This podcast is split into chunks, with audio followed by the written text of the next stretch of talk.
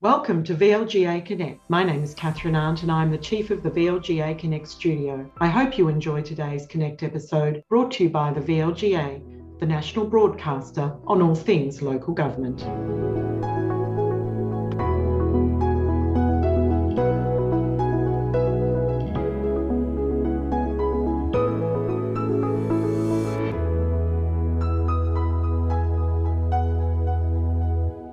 Hello, everyone, and welcome to this week's edition of the Governance Update.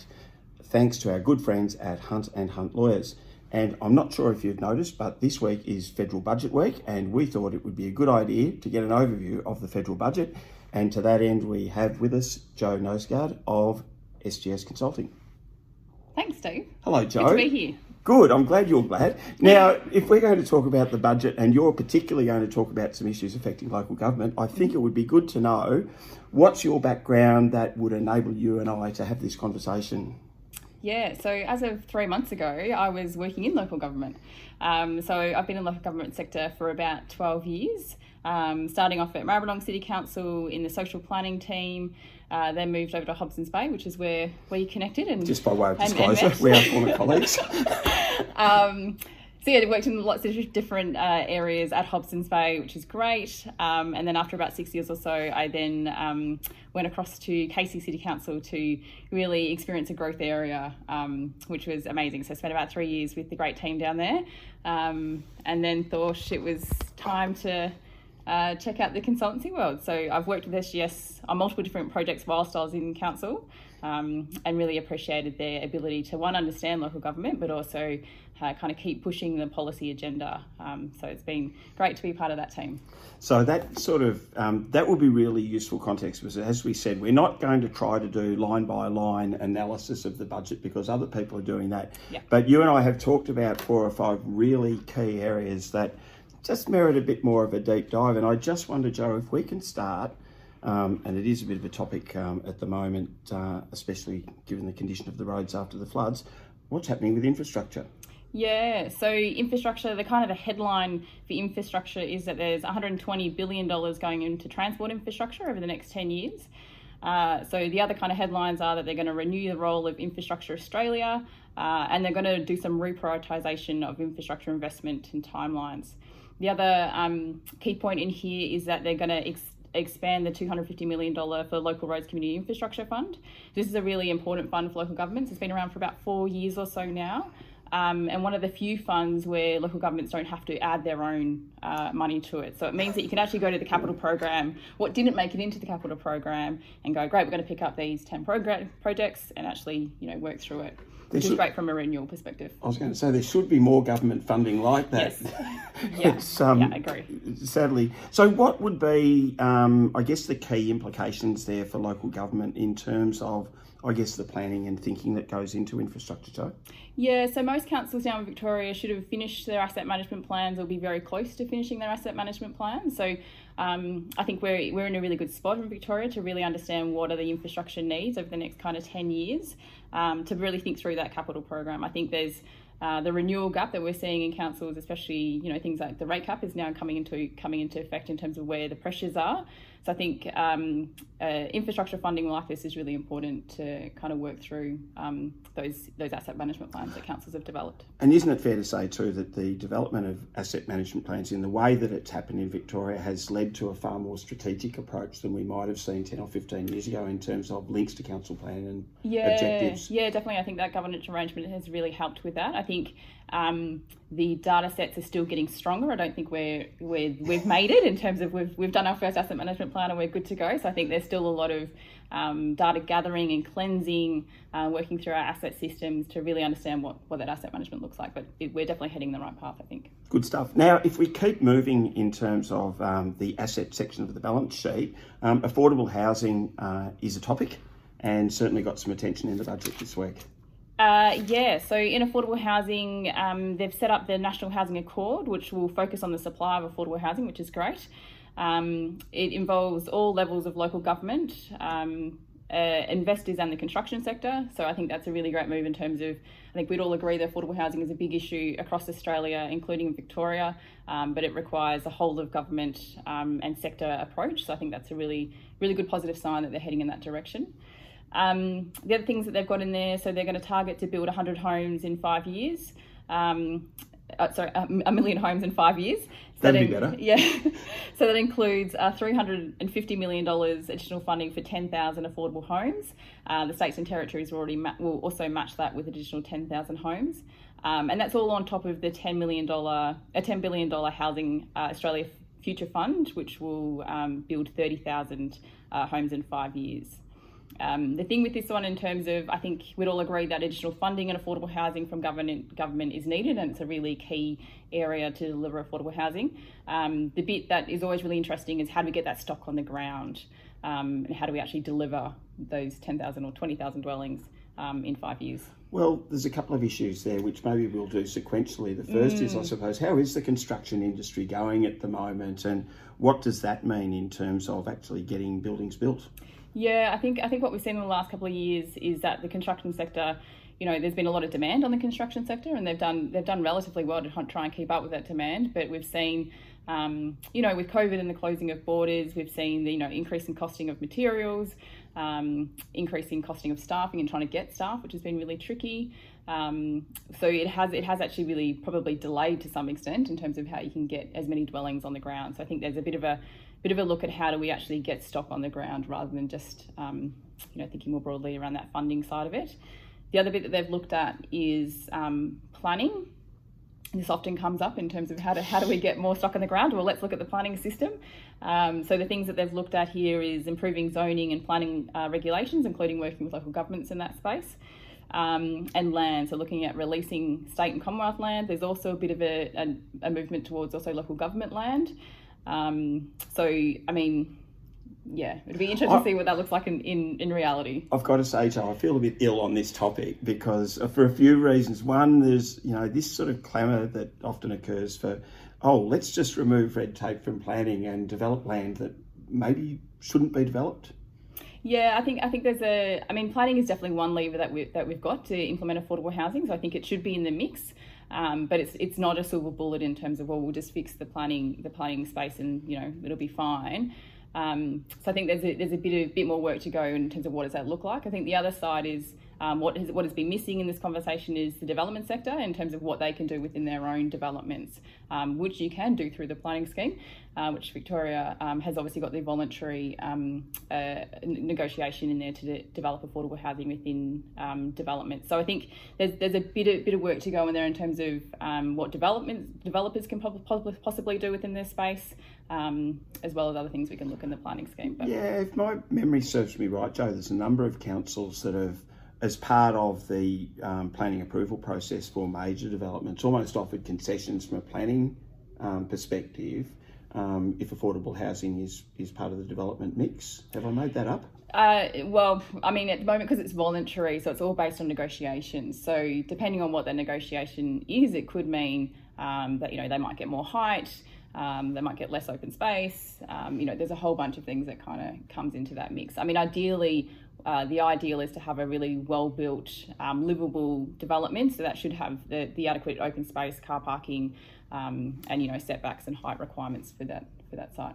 Yeah, and councils are significant landowners. What do you think that means in terms of um, councils going through processes to identify its own land holdings, if you like, that might be suitable for for development? What's happening in that space? Yeah, I mean, there's lots of local governments that are that are already um, well and truly working in the affordable housing space and doing some amazing work. Um, so they are probably likely already done that bit of a scan of what what do they already own in that property mix and what potentially could be used for affordable housing. Um, so I think the councils that are already in that space are probably well and truly in train. Um, I think there's some other things that councils have also looked at um, in terms of airspace, so looking above car parks or above community centres and what could that look like as well. Um, the other thing is probably that not all councils have a lot of land, so some of them, um, uh, you know, they don't have land available or land that's appropriate yeah. for housing. So um, I don't think it's again, I don't think it's a quick win of, you know, there's amazing land supply. let's just pop some housing on it. So yeah, yeah. And, and, and let's be fair too. Um, the quantum of, of houses that are planned under um, under this budget allocation probably still goes nowhere near yeah. meeting Australia's needs. Yeah, correct. Which is why there needs to be that holistic view of affordable housing more broadly, but then also, um, you know, how do we, how do we get that stock on the ground? Um, yeah, so obviously there's a state state election coming up, so maybe there'll be some some further announcements there. Victoria's already got the obviously the big housing build, um, which is 12,000 homes, I think, in four years. So we'll see. There might be some more movement in that space. I'm hearing um, go back and look at your um, at your housing policies and strategies and be prepared to go and do some advocacy. Um, yeah, and, and, if councils have, have land that they've been looking at, you know, this might be a great opportunity for them as well to um, kind of dip into that, what that looks like for them. Oh, good stuff. Now, um, two more topics we'll go through, um, Joe. The next one is around gender equality mm. Um, implications because this, this government has made no secret of the fact that gender equality is a big ticket item on its agenda. Yeah, yeah. So there are a couple of things in here. Um, so one being there's 4.7 billion dollars over four years for uh, cheaper childcare for parents, so decreasing that cost on the hip pocket for homeowners or home uh, households. Um, and then the other one is uh, paid parental leave, uh, bumping that up to 26 uh, weeks by 2026. Uh, right. So that affects councils in a number of ways as yes. an employer, as uh, an agency of government that oversights the livability of communities, um, the you know the group of people that are available as employees, what that means in terms of community needs for presumably kindergartens and childcare. Yeah, yeah, it'll be interesting. I think, um, I mean, with this, you'd expect that uh, potentially more parents will be able to access um, childcare. Um, so obviously, with long day care, that includes childcare and kinder. Um, so it'll be interesting to see if that has any impacts on uh, kinders within the council realm um, but also obviously that staffing impact as well. And it's really an interesting space, and we won't go too far into it, Joe. But I'm sort of, isn't it one of those um, sectors where, I, you know, the the thinking of government is that well, the market's going to provide those um, those spaces, but often councils need to step in. There are competition policy implications, and a need to have um, I guess a good policy reason for councils to be uh, to be operating in that space. Yeah, I think um, I think Victoria's seeing that mainly through the state in terms of the increase in kinder hours, so going from uh, 15 to 30 hours for uh, four year olds and up to 15 hours for three year olds, and just the infrastructure impacts that that, that has, um, and you know, councils delivering a lot of that infrastructure, um, and the lack of supply of infrastructure on the ground. So it's a it's a really interesting time in terms of that kinder space um, yeah, and, and, hopefully we'll see something in the state state election in terms of what that might mean for local governments. Fingers crossed. Mm. Um, just one other thing in passing that councils do have responsibilities under the Gender Equality Act and also municipal public health and wellbeing planning. Um, around family violence, anything in there? There's a little bit of funding for family violence, um, which is, is largely to, to be expected. Um, so yeah, so potentially opportunities there as well. So if councils have, although they've all got now gender equality strategies, um, in terms of what they're doing in their local communities, but also those um, community services as well in terms of providing services within the municipalities. Oh, terrific. Um, now, just one last thing to finish off on, John. Mm. I don't know if people have noticed it's been raining. Um, yikes. And, and our thoughts and sentiments go out to uh, um, particularly our friends and colleagues in the northern part of the state. Um, we're sort of watching this you know, slow moving um, tragedy unfold. Um, so I certainly don't want to make light of what's mm. um, a really serious issues for those issue for those communities. But um, in terms of the budget, uh, some funding allocated for emergency management. Yeah, so they've allocated $200 million uh, per year on disaster prevention and resilience initiatives. So that's through the Disaster Ready Fund, which was actually announced in September, uh, so a bit earlier this year um, plus some additional funding for flood affected affected communities as well. So that fund, um, in terms of some examples of infrastructure that they said that that fund would do, um, was things around flood levees, cyclone shelters, fire breaks, and evacuation centres. Um, so I mean that goes that goes a long way in terms of thinking through what that might look like. I suppose we were having a bit of conversation before in terms of well, what's the what's the other prevention matters that potentially haven't been talked about uh, in this, but yeah. So a few things fall out of that, Joe. That um, it's a bit of a shift um, from the approach of the previous government because we're now talking about um, disaster prevention and resilience. Um, almost the, the pre-thinking. I was just looking at this. It's almost a thought bubble that working backwards from your list, so evacuation centres, you would think at least um, the emergency management plans that are in place go a long way to identifying the requirements mm. of evacuation centres. Similarly, with fire breaks, it's yep. generally pretty clear when they're needed. Cyclone shelters and then flood levees presumably require a bit more planning and forethought and potentially involving other agencies. Yeah, I mean, especially flood um, flood mapping. I think, um, I mean, there's been a bit, a bit of conversation in the last couple of weeks around, you know, local government need to do more flood mapping, which I think we'd all would all agree in terms of um, the level of flood mapping. Some councils are, are, well and truly ahead of it, whereas others are, are really yet to get into that space. But I mean, the, the key thing is that local governments can't do this alone. Um, there's often that need to have other authorities in it, whether it be um, you know Southeast Water or Melbourne Water or whoever it might be, to come to the table as well to look at what that what that mapping might look like for the municipality and the region. Um, and they're already understaffed as well, so it, it's really uh, a, a systems thinking approach in terms of how do we deal with this. Um, it's not just local government on their own um, in terms of how we kind of build a build a better kind of flood management um, arrangement. Well, and, and there's almost winners and losers presumably because as you know, there's um, serious legal consequences when water is diverted and creates a loss mm. for someone someone downstream. So that's a real issue. Um, I'm hearing you and also talk about sort of the um, the cost of infrastructure and the interagency kind of cooperation? Yeah, I mean, I think, um, I mean, councils, well, those that are in it at the moment, plus those that have, have recently come out of it. Um, I mean, the cost of infrastructure, just one to repair that infrastructure, but then generally it's going to be a, be a redevelopment. You know, it might not be like for like in terms of what they're replacing, whether that be, you know, pipes and pits, pits in terms of how big they are you know, road surfaces, those type of things. So there is an infrastructure cost in terms of um, that redevelopment as well.